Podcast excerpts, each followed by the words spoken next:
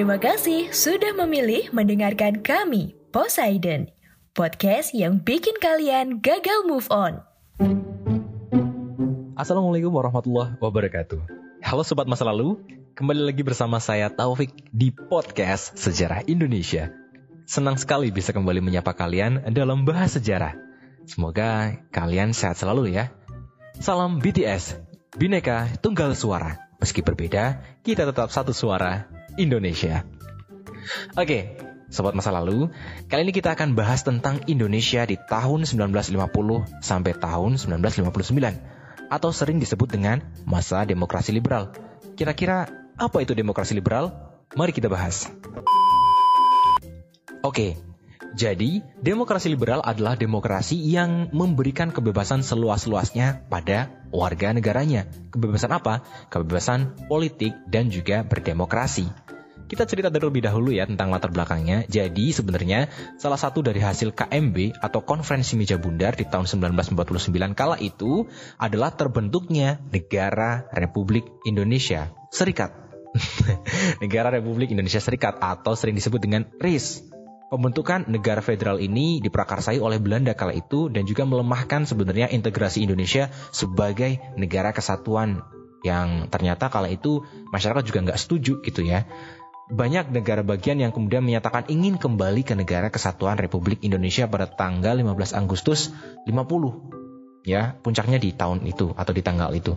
Nah, perdana menteri kala itu adalah Muhammad Hatta, kemudian akhirnya menyerahkan mandatnya kepada Presiden Soekarno. Akhirnya juga pada tanggal 17 Agustus 1950 Indonesia kembali menjadi negara kesatuan Republik Indonesia. Pemerintah Republik Indonesia kala itu masih melanjutkan model demokrasi parlementer yang liberal Kabinet itu uh, kabinet kala itu dipimpin oleh seorang perdana menteri sebagai kepala pemerintahan dan kala itu bertanggung jawab kepada parlemen. Uh, presiden kedudukannya seperti apa? Presiden hanya berkedudukan sebagai kepala negara. Sementara itu, undang-undang dasarnya adalah Undang-Undang Dasar Republik Indonesia sementara sifatnya atau UUDS ya di tahun 1950 digunakan sebagai konstitusi berda, uh, konstitusi yang berdasarkan Undang-Undang Nomor 7 tahun 1950 tentang perubahan Konstitusi Sementara Republik Indonesia Serikat menjadi Undang-Undang Dasar Sementara Republik Indonesia. Nah, konstitusi ini dinamakan sementara. Kenapa? Karena hanya bersifat sementara, menunggu terpilihnya konstituante hasil pemilihan umum yang akan menyusun konstitusi baru konstituante ini adalah sebuah dewan yang kemudian tugasnya adalah untuk menyusun undang-undang baru nih kala itu. Tetapi di tahun 1950 itu belum belum ada gitu kan sampai nanti akhirnya di tahun 1955 baru muncul. Nanti kita ceritakan. Nah, UUDS 1950 sangat berbeda dengan UUD 1945 dalam banyak hal. Nah, ia mengamanatkan sistem pemerintahan parlementer dan menetapkan secara panjang lebar jaminan konstitusional untuk hak asasi manusia isinya ya, yang sangat mengacu pada pernyataan umum tentang hak-hak asasi manusia oleh PBB tahun 1948. Jadi itu adalah latar belakangnya kenapa kok kemudian uh, Indonesia kembali ke negara kesatuan Republik Indonesia tetapi modelnya masih uh, parlementer yang akhirnya nanti akan dipilih kembali kabinet-kabinet di masa Indonesia liberal tersebut gitu kan. Nah, uh, sedikit recap bahwa kepala pemerintahannya itu adalah perdana menteri dan dia bertanggung jawab kepada parlemen. Itu kan presiden kala itu hanya berkedudukan sebagai kepala negara ya, sobat masa lalu. Oke, tanpa perlu berpanjang lebar juga, kita langsung menuju ke jalannya demokrasi liberal. Jadi biar lebih tahu nih dalam-dalamnya demokrasi liberal kayak gimana. Nah, di sini uh, sebenarnya uh, hal yang unik atau fenomena yang unik dalam demokrasi liberal ini di tahun 1950 sampai 1959 adalah pergantian kabinet yang begitu cepat. Tadi karena masih parlemen gitu ya, jadi uh, kepala pemerintahannya itu dipegang oleh perdana menteri. Uh, perdana menteri itu masuk di dalam sebuah kabinet kabinet gitu kan. Nah kabinet itu biasanya dinamakan dari siapa uh, perdana menterinya kala itu. Ya, di sini ada tujuh kabinet kurang lebih uh, yang pernah ada di masa demokrasi liberal. Tapi sebelumnya adalah uh, untuk mengawali ini kita tahu bahwa uh, Indonesia kala itu adalah memiliki model sistem multipartai yang sebenarnya Pak Karno ini maunya adalah ya udah kita partainya sedikit aja tapi itu yang pro dengan pemerintahan itu tapi ternyata itu uh, dianggap sebagai uh, ketidakterbukaan, kurang demokratis kayak gitu. Akhirnya kemudian wakil presiden kala itu adalah Muhammad Hatta membuka keran untuk uh, masyarakat sebebas-bebasnya berkumpul, berserikat dan yang lainnya. Akhirnya partainya Indonesia kala itu banyak banget sampai nanti puncaknya di tahun 1955 Indonesia uh, menyelenggarakan pemilu gitu kan dan itu banyak banget gitu. Nah akhirnya kemudian apa para pemenang-pemenang pemilu ini kan kemudian mereka mengirimkan kandidat-kandidatnya kan jagoan-jagoannya untuk duduk di parlemen. Tetapi sekali lagi adalah ya nggak tahu ya ini bukan sifat tetapi sekali lagi adalah orang yang kemudian memimpin itu kadang tidak mendapatkan kepercayaan. Akhirnya kemudian muncul mosi tidak percaya dan mereka mengunggulkan golongannya sendiri. Oh dari partai ini yang paling bagus oh dari partai B yang paling bagus dan yang lainnya seperti itu kemudian menciptakan hal yang tidak uh, positif dan kondusif di parlemen kala itu karena sering gonta-gantinya parlemen. Nah tadi yang sudah saya sebutkan ada kurang lebih tujuh kabinet yang pernah gonta-ganti di Indonesia. Saya sebutkan uh, kabinetnya dan juga tahunnya dia uh, memerintah ya kan. Ada kabinet Natsir nih yang pertama. Dia memerintah di tahun 50 sampai 51. Terus kemudian tahun 52 digantikan oleh kabinet Sukiman. Setelah Sukiman, kemudian Kabinet Wilopo di tahun 1953. Selanjutnya ada Ali Sastro Amijoyo 1 ini tahun 55. Jedanya 2 tahun ya kurang lebih. Terus ada Burhanuddin Harahap di tahun 56, Ali 2 di tahun 57 dan ini yang terakhir Kabinet Juanda di tahun 59. Coba kalian lihat nih, jedanya dari kabinet satu ke kabinet yang lain itu kan deket banget. Satu tahun, dua tahun, gak ada yang sampai tiga tahunan kayak gitu, nggak ada. Coba kalian bayangin sendiri ketika merumuskan sebuah program, ketika menjalankan sebuah program nih, ya, bayangin aja ini dalam waktu satu tahun. Ya mungkin kalau misalkan di kalangan uh, Karang Taruna mungkin ataupun kemudian di uh, kalangan RT kayak gitu itu mungkin bisa gitu kan dalam waktu satu tahun. Tapi ini negara bro. Ya, negara yang besar yang butuh perhatian nggak cuma di bagian pusat, tetapi kemudian hanya dikasih waktu uh, sebentar. Sebenarnya bukan karena waktunya sebentar, tapi karena adanya mosi tidak percaya tadi, akhirnya membuat satu sama lain saling menjatuhkan kayak gitu. Mereka ribut sendiri di pusat. Nah akhirnya muncul fenomena yang kedua. Kalau tadi uh, sering bergonta-gantinya kabinet ya. Yang kedua adalah hubungan pusat dan daerah ini menjadi fenomena yang sangat unik. Kenapa? Karena sekali lagi adalah daerah sudah memiliki apa ya keraguan dan ketidakpercayaan pada akhirnya terhadap pemerintah pusat karena apa? Karena tadi terjadinya chaos, terjadi bolak-balik ganti kabinet dan yang lainnya itu kan kemudian menimbulkan uh, kurangnya trust terhadap pemerintah pusat kala itu. Nah, tuntutan-tuntutan dari daerah ini kepada uh, pemerintah pusat sering tidak didengarkan ataupun tidak direalisasikan kala itu. Nah, situasi ini yang kemudian menyebabkan apa? Menyebabkan munculnya gejala provinsialisme atau sifat kedaerahan. Gejala provinsialisme ini akhirnya berkembang kala itu menjadi separatisme, kan parah banget ya. Atau usaha pemisahan diri dari pusat. Sebut saja seperti APRA, Angkatan Perang Ratu Adil, terus kemudian ada pemberontakan Andi Aziz, ada RMS, PRI dan juga Permesta. Kan itu adalah uh, munculnya pemberontakan tersebut itu dilatar belakangi karena ketidakpuasan daerah terhadap pemerintah pusat kala itu. Itu kan sangat disayangkan banget gitu ya. Tapi kan itu adalah sekali lagi fenomena yang terjadi pada masa demokrasi liberal. Uh, fenomena di masa demokrasi liberal adalah munculnya pemilu pertama yang baru dilaksanakan tahun 1955. Jadi kalau misalkan kalian uh, searching uh, secara pribadi juga, kabinet tadi dimulai dari kabinet Natsir sampai kabinet Juanda, ini baru uh, kabinet Natsir kan tahun 50. Nah, baru dilaksanakan pemilunya itu di masanya kabinet Burhanuddin Harahap atau di tahun 1955.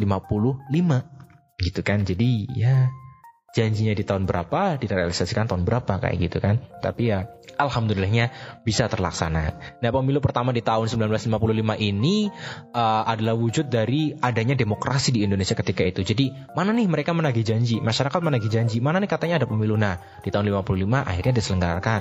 Dan bisa dikatakan pemilu 55 itu adalah pemilu yang sangat demokratis ya pemilu ini dilaksanakan sebanyak dua kali yang pertama di tanggal 29 September tahun 55 itu adalah untuk memilih anggota DPR atau parlemen. Nah, di tanggal 15 Desember tahun 55 itu adalah untuk memilih anggota Dewan Konstituante. Sampaikan tadi, jadi konstituante ini yang akhirnya adalah uh, tugasnya membentuk undang-undang dasar yang tadi namanya UUDS karena ini sudah mulai pemilu dan dia ditugasi untuk membuat undang-undang dasar. Secara serentak sih ya, tertib ya seluruh warga negaranya itu mempunyai hak hak memilih yang sama ketika itu mendatangi tempat pemungutan suara, mereka memilih uh, partai yang mereka ingini kayak gitu. Nah, pemilu berjalan lancar tanpa kurang suatu apa pun gitu kan. Dan pemenang pemilu kala itu di tahun 55 ada empat partai, empat partai besar yang juga bercokol di jajaran tertinggi partai-partai Indonesia kala itu ya. Yang pertama ada PNI atau Partai Nasional Indonesia, yang kedua ada Masyumi, yang ketiga ada Nahdlatul Ulama atau NU, dan yang terakhir adalah Partai Komunis Indonesia atau PKI. Nah, empat partai inilah yang nanti akan menjadi gerbong pemerintahan kala itu. Apakah semua masalah selesai? Who? Belum tahu. Kita lanjutkan ya. Fenomena yang keempat ya adalah kemacetan konstituante. Pemilu sudah dilaksanakan nih. Pemilu sudah selesai dan Dewan Konstituante sudah dipilih dan sudah dibentuk. Tugasnya apa? Membentuk undang-undang dasar. Tapi ternyata pada kenyataannya terjadi kemacetan. Kenapa? Pemilihan umum tahap 2 ini di tanggal 15 Desember tadi adalah membentuk Dewan Konstituante dong. Tapi kemudian di, setelah dia ditugasi untuk apa membuat undang-undang dasar tidak dilaksanakan dengan baik atau sering adanya kemacetan seperti itu. Jadi lama banget waktunya kayak gitu sampai nanti uh, di tahun 1959. Dia dikasih waktu tahun 56 sampai tahun 59. Dewan Konstituante kala itu belum sama sekali merumuskan undang-undang dasar tersebut karena ketidakstabilan politik Indonesia kala itu juga ya. Karena ketidakberhasilan konstitusi ini menyusun UUD baru dan kehidupan politik yang tidak stabil menimbulkan kecewaan bagi masyarakat Indonesia, pada tanggal 22 April tahun 1959, Presiden Soekarno berpidato kala itu di depan sidang konstituante yang menganjurkan agar konstituante menetapkan Undang-Undang Dasar 1945 menjadi Undang-Undang Dasar Republik Indonesia. Konstituante kemudian mengadakan sidang untuk membahas usulan tersebut dan diadakan pemungutan suara untuk menyelesaikan masalah tersebut. Karena berlarut-larut, jadi Pak Karno kepengen ya udahlah pakai yang dulu aja gitu kan daripada membuat yang baru lagi. Ya udah ini yang udah ada dipakai dulu gitu loh kan. Selak ora kanggo gitu kata orang Indonesia. Jadi eh, selak nggak selesai selesai gitu kan. Jadi kayak, kayak daripada nggak selesai selesai nggak rampung rampung berlarut-larut malah kita bingung nggak punya pijakan konstitusional kayak gitu kan. Nah pemungutan suara ini tidak memenuhi quorum kala itu. Jadi kan kalau misalkan pemungutan suara harus ada quorum ada kuota forum yang harus memilih kuota forumnya itu berapa dan kalau misalkan terpilih berapa itu baru sah gitu. Nah ini tidak mencukupi banyak anggota dewan kala itu yang tidak hadir. Kemudian diadakan pemungutan suara yang kedua di tanggal 2 Juli 1959 untuk memilih tadi untuk memilih undang-undang tersebut. Pemungutan suara kedua juga tidak memenuhi quorum lagi-lagi. Ya, seperti itulah ya gambarannya. Dengan demikian terjadi lagi kemacetan dalam konstituante gitu kan. Jadi ya di tengah-tengah bingung mau mau bikin undang-undang atau mau pakai undang-undang 1945 yang yang dulu udah ada gitu kan tapi ya belum ada kepastian. Nah, akhirnya tanggal 3 Juni 59 para anggota dewan mengadakan reses atau istirahat bersidang. Ternyata reses ini tidak hanya sementara waktu tetapi untuk selamanya.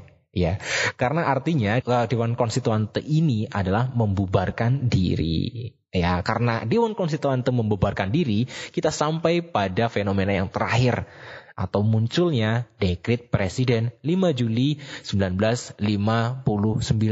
Tadi karena resesnya atau bubarnya konstituante, pada akhirnya Pak Karno take over nih, take over uh, sebuah negara karena uh, udah terlalu ribut gitu kan. Akhirnya dia muncul sebagai pemimpin gimana caranya menyelesaikan permasalahan tersebut gitu.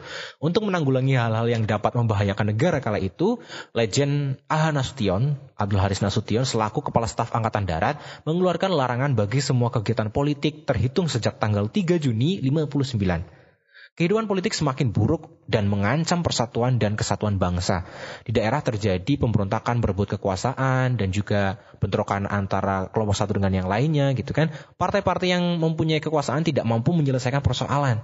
Soekarno dan TNI kala itu tampil untuk mengatasi krisis yang sedang melanda Indonesia dengan mengeluarkan sebuah dekrit, yaitu dekrit presiden, untuk kembali ke Undang-Undang Dasar 1945 karena banyaknya keributan tadi ya dikasih kebebasan tapi ternyata mereka tidak bisa menyelesaikan ya udah. Akhirnya di take over sama Soekarno dan juga TNI dan memunculkan uh, adanya dekret presiden. Pertimbangannya adalah yang pertama anjuran untuk kembali kepada Undang-Undang Dasar 1945 tidak memperoleh keputusan dari konstituante. Udah dikasih tugas tapi nggak berhasil. Yang kedua, konstituante tidak mungkin lagi menyelesaikan tugasnya karena sebagian besar anggotanya telah menolak menghadiri sidang. Yang ketiga, kemelut dalam konstituante membahayakan persatuan, mengancam keselamatan negara, dan juga merintangi pembangunan nasional. Oleh karena itu, akhirnya muncullah dekret presiden yang isinya adalah tiga di tanggal 5 Juli 1959. Isinya adalah yang pertama, membubarkan konstituante. Yang kedua, berlakunya kembali UUD 1945. Dan yang terakhir, akan dibentuk Majelis Permusyawaratan Rakyat. Dan setelah ini akhirnya masa demokrasi liberal berakhir, digantikan oleh masa demokrasi terpimpin.